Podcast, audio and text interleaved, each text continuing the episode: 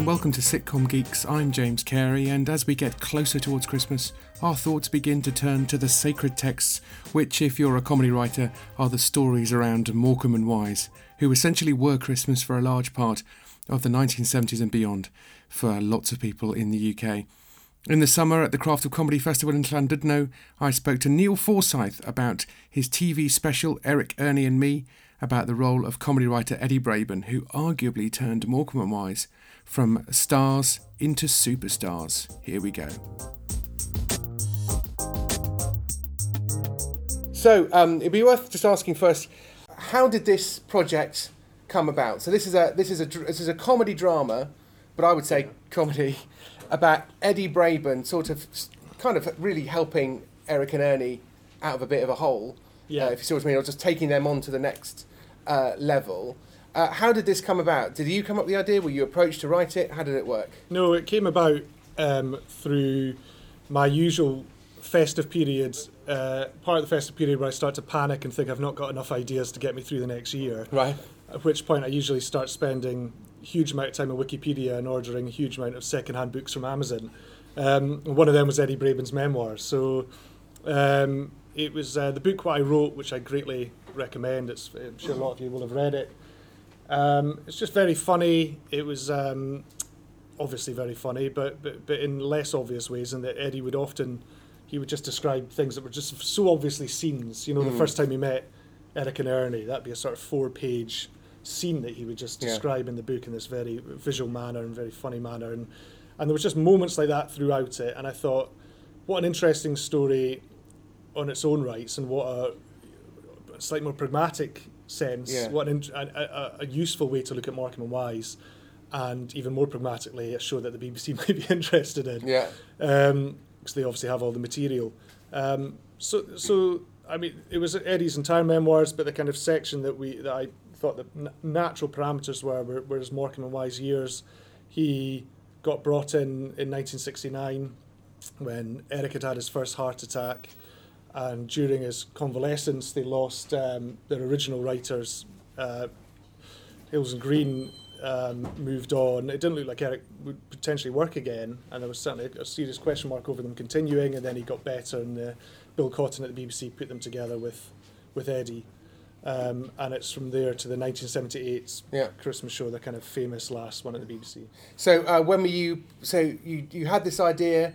What did you do? You wrote a treatment. You wrote a thing. You phoned somebody. How did it work? Yeah, so I went to meet Ben Farrell, the producer, in January, and I was just reading the book on the train on the way in and was chatting to him about it in the meeting. He'd read it a few years previously, and we both sort of immediately thought that well, this is this is a really interesting way to look at Morecambe and Wise's story and set it against Eddie Braben, who within the comedy world would be very famous, but in terms Yeah. of the general public, you know, a lot of the public frankly wouldn't think they had a writer at all, let alone Mm. be able to name him. Um, so we just both immediately thought there was, there was something in this. Pitched it to the BBC. They commissioned a treatment.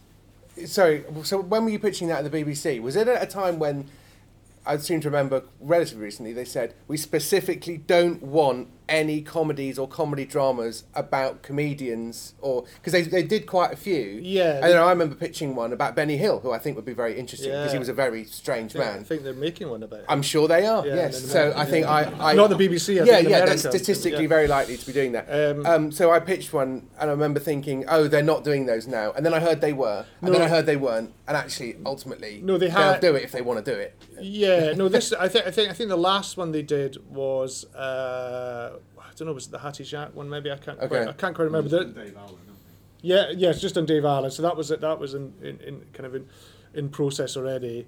But they, this wasn't. I don't think this was seen as necessarily an extension of that strand. I think Mm. because because originally this was going to be on BBC One, so I think it was a very separate Right. thing, and it was much more about building it into their Christmas programming than an extension of those biopics. Um, and then we slipped from one to four along along the way, sort of thing. Why? Uh, Why was this? This should have been on BBC One. He's a huge star. It's a, it's a really had- funny show about really famous people played by really good comedy actors. Uh, What? I, I wouldn't entirely disagree with you, but Yeah. I think, I th- but I have to say, I think that being on BBC Four actually let us make the best version of the show. Okay. If I'm honest, I think editorially it's a lighter touch. I think you don't have to do certain things which you might have to do on BBC One. Yeah. I think casting, you've probably got a little bit more leeway, um, and it, I think for me as, as the writer, what was interesting was my, my I wrote the first draft when it was going to be on BBC One, Right. and then it, then we got the news, sort of good news, bad news. It's looking positive, but it's going to be on BBC Four, and there's obviously quite significant budgetary Yeah. um, result of that. Um, but You I find that cancel the Maserati. yeah, well, Yes. that, yeah, we won't be recreating the Previn sketch. Was was sort of the first, but but I honestly think mm, creatively it was really useful. It was a really nice pressure to Yeah. have for me because I just took the script and stripped out any of the bells and whistles. And you know, the first draft I did have little snatches of recreated some of the famous scenes, which was stupid, really, because I mean. Why would you try and recreate them? It, you know, you're you're only going to do a worse job, and you're going to spend three days on the set. Everyone's sat around Yeah. iPads trying to work out where everyone's arms were and things. You know, so I immediately took out all that stuff, and it definitely made it better. Mm. It became much more stripped back, and it was much more about dressing rooms and corridors. It and- just felt focused. Yeah, it? exactly. It yeah, really it's felt- more of a character study. Yeah, I think. yeah. Um, brilliant. So how? So roughly, how long was this process taking? Very quick for TV. I mean, it was it was last January that I met Ben, Right. got the treatment commission. The treatment I because I hadn't written drama before in terms of scripts, I rather than do sort of traditional treatment thing, I, I just took that money and wrote a full outline of the hour. Right. So a proper big sort of ten page outline because I wanted to show that I wa- I saw this as a drama Yeah. and I you know I could hopefully do it as a drama. Um, and I just show what the story was. Hmm. So there was lines in there here and there, but it wasn't a funny document. Sure. It was just showing that this was much more than just Yeah. recreating little moments from working with. So, so I did that, and then I got the script commission, and then yeah, as I say, wrote the first draft when it was still geared towards BBC One, and then it was it moved to BBC Four, but stayed on Yeah. the on the track. Was it always sixty minutes? Yes. It felt like it could have gone longer. It felt it could easily been seventy-five. Yeah, it was, it was definitely a challenge, but you know, again, maybe not a bad challenge to have to, to condense it. I mean, Yeah. it's a, BBC is a long old, it's a long old script, you know, and um, you know, I, I watched a few of the the old, the, you know, that they've probably done about Yeah. a dozen of them now, and a lot traditionally, historically, it would have been ninety minutes. That's just what that slot was, Yeah. and then budget pressures and things. But I don't know, a couple of them I thought with the ninety minutes. Thought you could you could have probably tightened it a little bit Yeah. and, and paced it up, but Yeah. Yeah. Interesting. Um, well, why don't we look at a clip? yes, That would be fun, wouldn't it?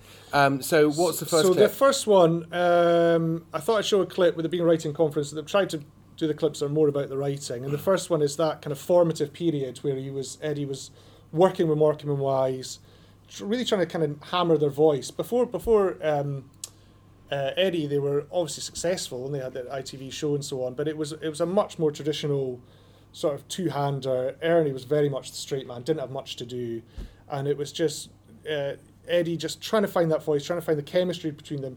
Biggest thing was he was trying to get the chemistry he saw from them off screen, Yeah. just in social situations, into their kind of relationship on screen. And uh, and how the, the the dynamic should work within them. So this is him sort of working it out. All you've missed is them being put together.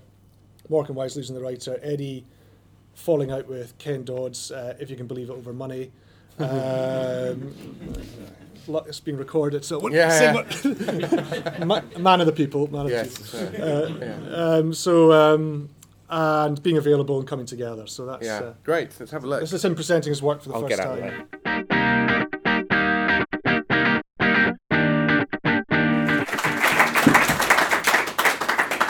Oh, there are so many things to talk about there, aren't there? I mean, firstly, um, well, uh, one of the things I'm gonna, I'd, I'd love to. Fi- well, firstly, it's really interesting how the reaction to a line is as interesting and funnier often than the line itself, you know, and that sort of stuff. But firstly, what is to what extent did that happen, and to what extent did you feel bound to really tell the truth, and what about the actual kind of compressing of information and telling the story in a in a you know in a, in a way that has the rhythm of a comedy and all that kind of stuff. I I think just as long as you're dealing with the essence of truth, which we definitely were there, and Yeah. Eddie talks specifically about that realization that um, Eric can knock him, but no one else. Yeah. and and I think that that that was definitely a switch that Eddie made in the writing and a conversation that three of them had with with John Ammonds, the producer. So I think layering that, what I just thought, is there a way to layer that on? And it's asking so much of the actors, the same the same sketch and playing that with that realization in the middle. And really, it's a testament to the acting that you know that could that could have gone horribly wrong. That scene, if the, if the Yeah. second version was equally equally as funny as the first, you Yeah. kind of lose the whole effect of it. But just seeing that warmth start to install itself and see that protectiveness from Eric. Yeah. Um, and it's very well documented. That was definitely an element that Yeah. put in. Yeah. Um, so as you were, um, uh, to what extent were you given the blessing of the Braben, you know, family and all that kind of stuff in terms of? Yeah, uh, very significantly, and, and by by demands really of the of the BBC, Right. we couldn't really have gone forward if we didn't have the Sure. support. So it was pretty. It was a bit of a high wire act really because didn't really want to go to them too early, just with this slightly nebulous thing of wanting to look at Eddie's life Yeah. because I think that it's easy for people then to think of the worst case scenario. So I Mm. thought, well, let's go with the go with the script. Ben and I agreed. So I wrote the um, we wrote the script, and then Ben and I, and she she's gutted she can't be here. She just lives along at Pwllheli, which Right.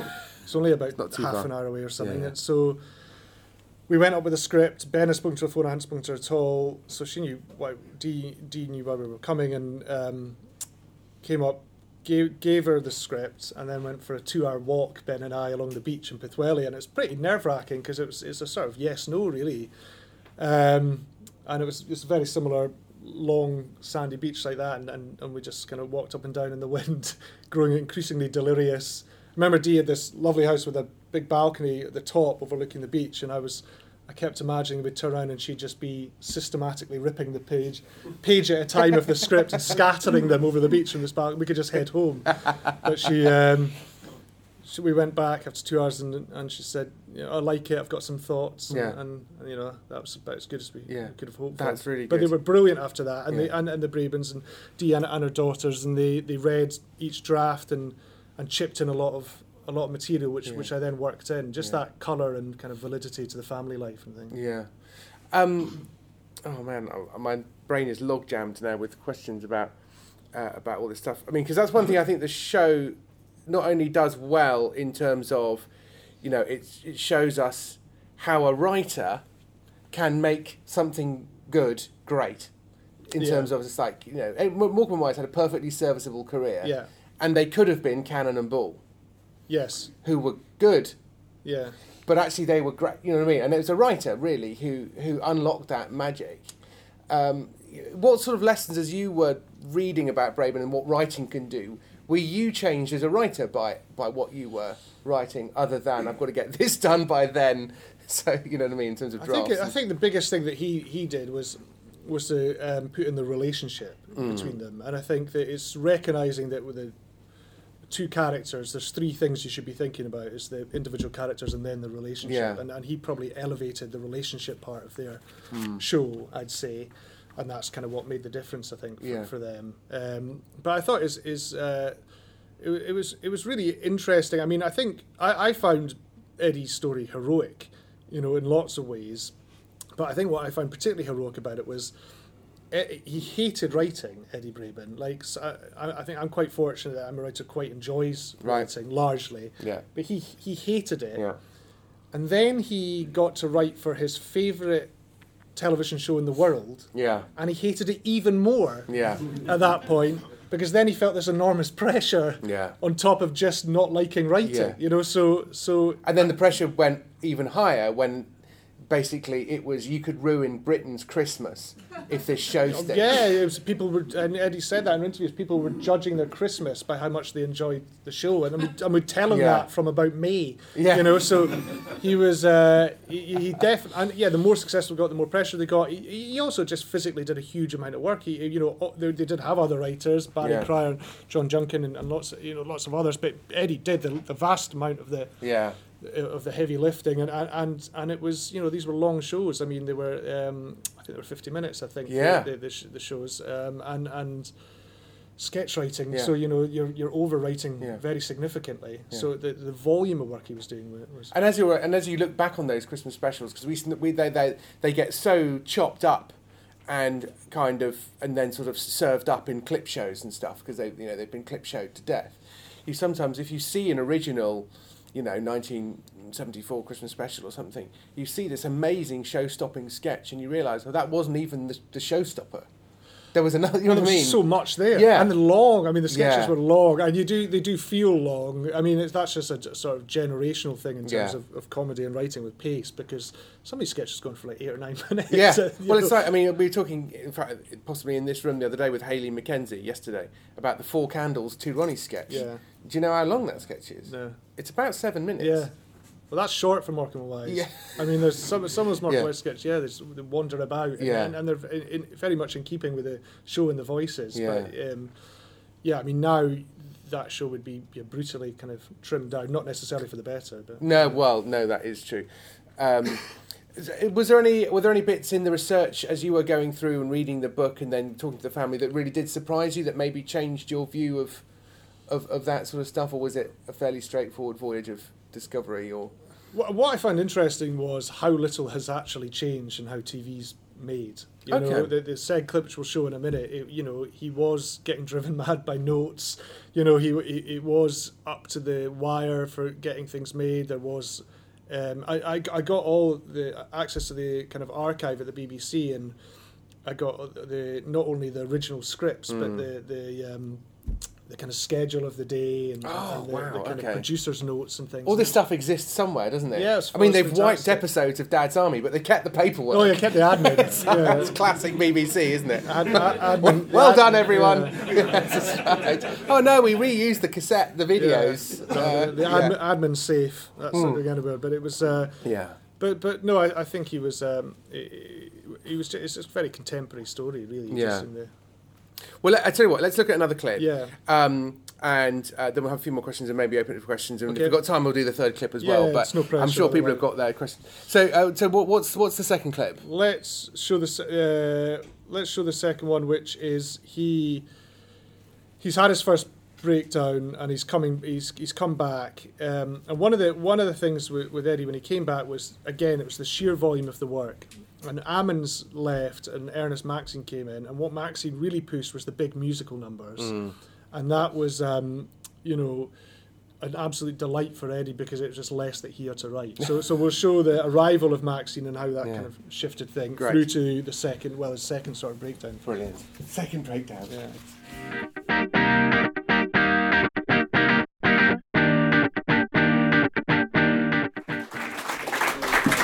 Um, I don't think I've ever seen better writing about writing.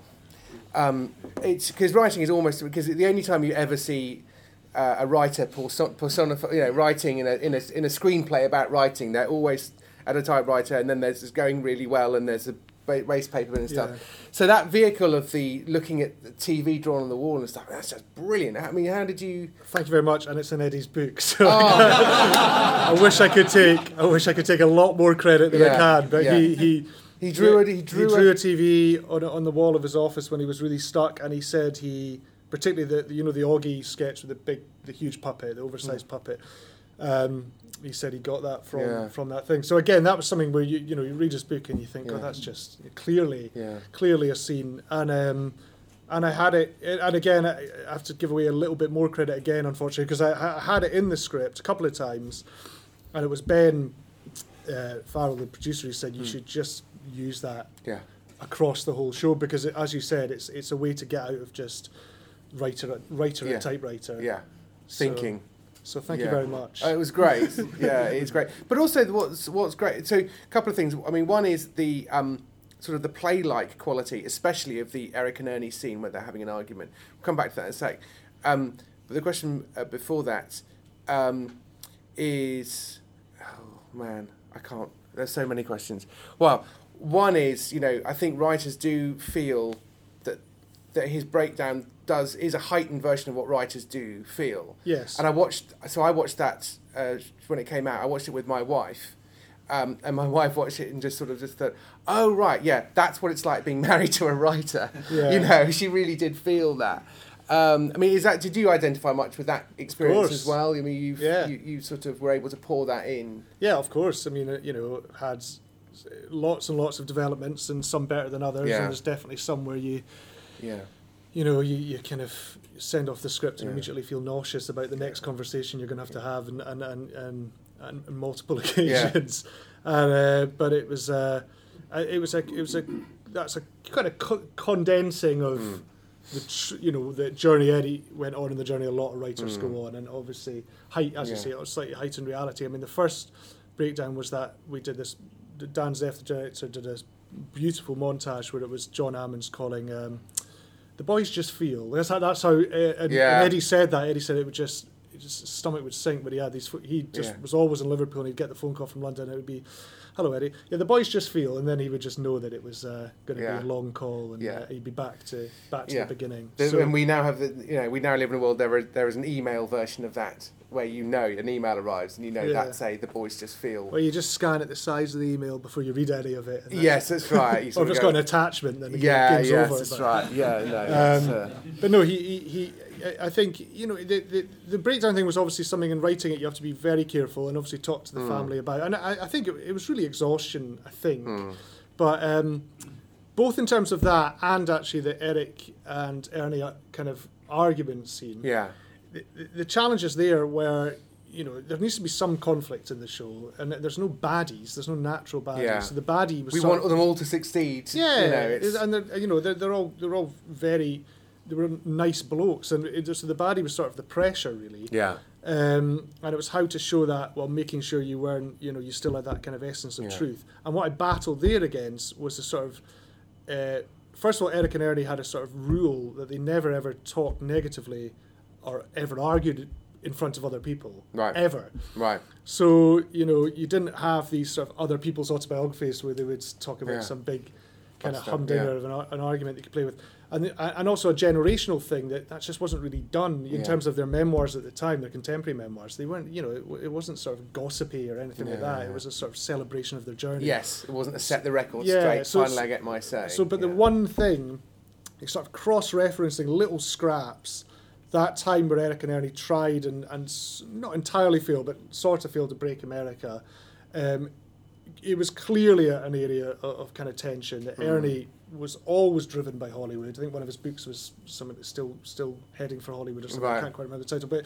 um, whereas Eric was very much just a British, arguably English Yeah. uh, comedian.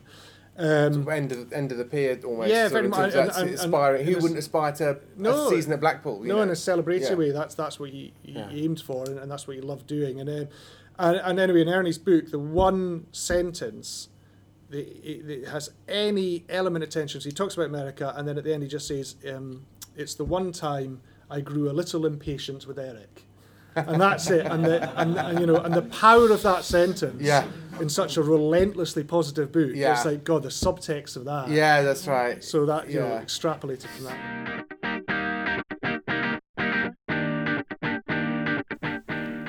Hope you're enjoying this interview with Neil. We're very grateful to him and to Steve Doherty, who runs the Craft of Comedy Conference and has allowed us to make this session available to those who are unable to make it to sunny Llandudno in North Wales, where this conference takes place. Do get along next year if you can. It's really quite something. Of course, Patreon subscribers have had access to this interview for some time and enjoy lots of other bonus content, including the prospect of a forthcoming series Dave and I are doing, in which we create a sitcom before your very ears in what we're calling Sitcom Soup to Nuts. We also do Patreon only podcasts, including ones about the first 10 pages of your script. If you want to make use of that, you can send us the first 10 pages of your script if you're a Patreon subscriber, and we'll have a look at it and do a little podcast for just for pod, Patreon only subscribers. Um, have a look at our Patreon page for more information, and you can find us on Twitter at Sitcom Geeks and also on Facebook. We've not made it to Instagram yet, partly because Dave and I are not 17. And don't forget, Dave's new book, The Complete Comedy Writer, is out now in ebook form, and the paperback version is not far behind. Go and check out his website at davecohen.org.uk, davecohen.org.uk. And you can also find there information about various comedy courses that he is running that I know will be excellent. The update from my end is that I've got a book coming out on Blue Monday in January called The Sacred Art of Joking. If you're in the UK, you can pre order a signed copy from me personally. If you want to go to my website, jamescary.co.uk, Cary is spelled C A R Y, there's no E in Cary, jamescary.co.uk, and follow the link to The Sacred Art of Joking, or you can, of course, find it in the other usual places. Enough. Back to Eddie, Eric, Ernie, Neil, and me. there was a little, there was a lovely little joke in there when um, Eric Morecambe says uh, it was March. Oh, I better take the Christmas tree down. Um, uh, is w- w- putting words into the mouth of Eric Morecambe would be. I mean, one thing I do, I'm, I'm a, I'm a uh, Christian and I occasionally write sketches and plays, but I can't put words into the mouth of Jesus that he didn't say. For me, that's a problematic thing. But comedically, this is as close as it gets to that. Um, you know, you're putting jokes into the mouth of Eric Morecambe. Were you were you using lines and jokes that he'd done in other things, or were some of them original? Or No, I mean I wrote, I wrote that. I mean it, but Eddie as well. I mean even some of Eddie. There was a bed sketch when we showed the first bed sketch, when they're in the bed. Yeah. We just needed that for various reasons sketch to play out. So I wrote Braben-esque. Yeah. uh, You know. Uh, it was with a lot of humility, Yeah. probably poor man's Braben-esque certainly, but but you know gags just to get that bed sketch Yeah. out and then things like that. So you're writing in all their voices, but you just immerse yourself in yeah, the shows and interviews and, that's a real and- though, isn't it? yeah, you just have to have Yeah. a crack at it really. But yeah, no, I think what's interesting, isn't it, that sometimes we so the just go back to then the play-like quality, and then think of a question, and we'll we'll, we'll do some questions because we've got about uh, ten minutes. Um, is it's interesting. We always just assume there's ne- I mean there's never enough money. Even if you were doing it on BBC One, there still wouldn't be enough money.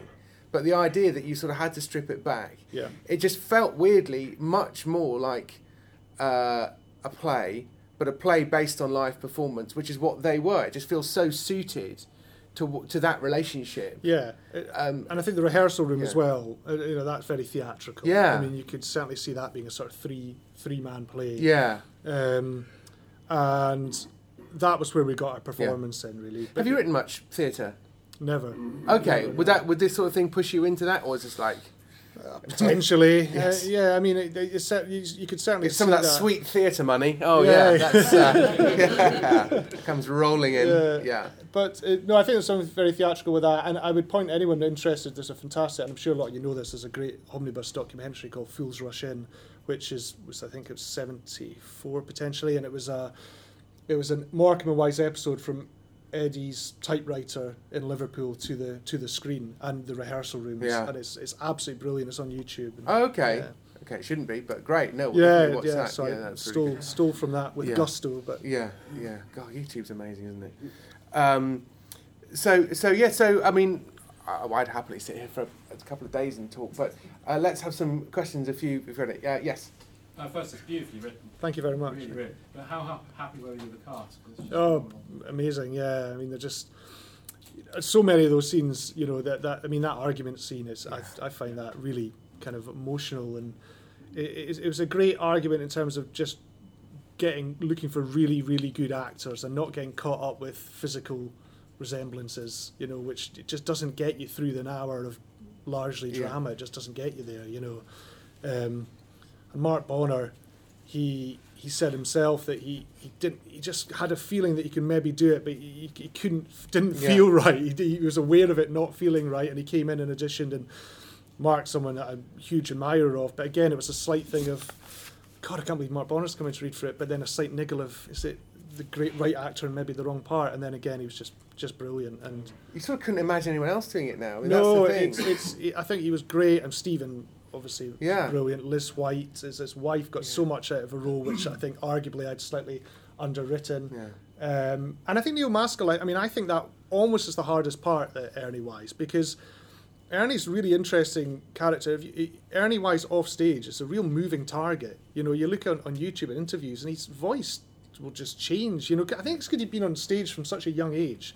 He'll do Pebble Mill and sound sort of American, you know, and then and then you'll find a Parkinson where it's when, once he's talking about his childhood at Leeds, it becomes very Yorkshire and and he, he's a he's a wee bit of a blank canvas. Whereas I think um, Eric, there's so many little things that an actor can hang that on Yeah. physically in terms of the glasses and the pipe, but just little ticks here and Yeah, there. yeah, so- and he sort of seems to know who he was, maybe, or You sorry. Did, uh, so Eric, Eric yes, seemed to know yeah, was, comfortable in whereas his own skin, yeah. whereas Uh, Ernie was. I'll be whoever you want me to be, as long as I can be famous. Uh, Yes, I think so. I think Eddie was a consummate performer, and uh, Ernie, sorry, and Yeah. I think maybe yeah, it was, it's not so much meat there. And therefore, one wanted and needed Hollywood, and the other one was just like, nah, No, exactly. not not fussed really.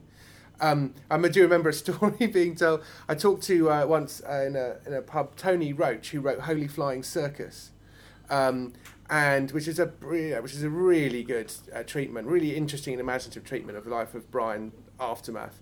and they had Charles Edwards playing um, uh, Michael Palin, and he's absolute dead ringer for him Yeah. in, in every possible way. And um, I said to Tony, I mean, blimey, you landed on your feet with Charles Edwards. He just said, yeah, we just didn't know whether he was right for it. We saw him quite a few times, and we just, and I was like, how? Yeah. What? But you know what I mean? It's like you- Yeah. you just don't see it. And then once we you know we walk into the polished product and just go, oh, there you go. Of course, it was going to be Mark Bonnar. Yeah. Who you know? of course- Yeah. But you would never if you said who could play him, you would go, uh, Oh, I mean, and you definitely grow into it because you know there's only so much work you and you can ask Yeah. an actor to do for an audition, and then you know once they know they've got it, is when they really properly immerse them. Yeah, By the yeah. time he turns up rehearsal, and the and the, the the costume and the hair and everything really sold that. yeah, I thought the well? costume, I thought the design of the show was The colours are fantastic as well. I know a writer, a comedy writer talking about colours. It's just like wow, um, that's that's something that you say you find yourself grasping for when you didn't enjoy it. But a lot of that, a lot of the studio stuff was a, a, a wing of BBC Wales down in Cardiff that Right. hasn't been touched since the seventies. So a lot of that was, was is Wow. there. You know, we didn't put, we didn't necessarily put in. so. Great. Um, any other uh, questions? Uh, yes, uh, you and then and then Lisa. Yes, you sir. Some of the stuff that gets cut, but was there anything that you really didn't want to cut that had to be cut, and how did you deal with that? I'm trying to remember. Uh, it was probably about a year ago now we did the edit, but I think the. I actually think lengthwise we were probably not far off, largely because we didn't have the budget to go too much over. Yeah. You know, we didn't have it. It was oh god, I think it was eleven days maybe for an hour, which is not bad. But when it's period and when it's all the fiddly setups, you know, like it, it's not like we had a really long first cut and brought it down. And I think Dan Zeff, the director, did a fantastic job. There's a montage scene in the middle after the first um, breakdown, which is just just brilliant. So Yeah. I, I, I kind of no, I think things we cut were probably all, all good for, for pace. It's amazing what seems indispensable that in the edit you just go, you know, we don't don't need that. I mean, I remember we on Bluestone there was a there was a whole scene where we got to a, a fine cut and then we just went, why is why is that scene there? It's not doing anything, and we're slightly over. We'll just cut it. Yeah. And it took us, you know, Yeah. nine, three outlines, nine drafts, shooting it, it, two yeah. edits before we just went. If you took this, took that out, nothing would change, and you know, oh, that's gone. It's but you just can't see it. Um, yes, sorry, that's a question about Lucy. Hello, Lucy. Slightly connected, just um, you know, I'd be interested to hear about how you work with Dan when you when you handed over the script. How involved were you on the floor? Uh, I'm, I'm, I'm kind of pretty hands on without hopefully being too annoying, but it's kind of it's uh, he Dan's very good, he's very collaborative. So Dan is Sorry, Dan Zeff, the director. He Yes. also did the Hattie Jacques one, and he's Yeah. done he's done well, all sorts of stuff. He's doing Holly Walsh's new show, I think, the series, and um, he, you know, it, it's as you know, Lucy, it's that sort of balance, and you kind of, but but but we live with the story for so long. I think when it's a one-off, it's almost even more collaborative. Like I don't think Mm. a director's going, Christ, is this what he's going to be like for ten weeks? You know, it's more Yeah. like you know, it's it's a real. We've got ten days to do this one story, and any help I can pull in on just condensing that process and quick bit of background and character, I think is, is probably helpful. Um, so there, I was there for the for the for the whole shoot, but he, I, what I found interesting, with it being much more of a drama than I, I've done some since, but probably the first proper drama or towards drama I'd done was that you've definitely got less to do on the set as the writer than comedy.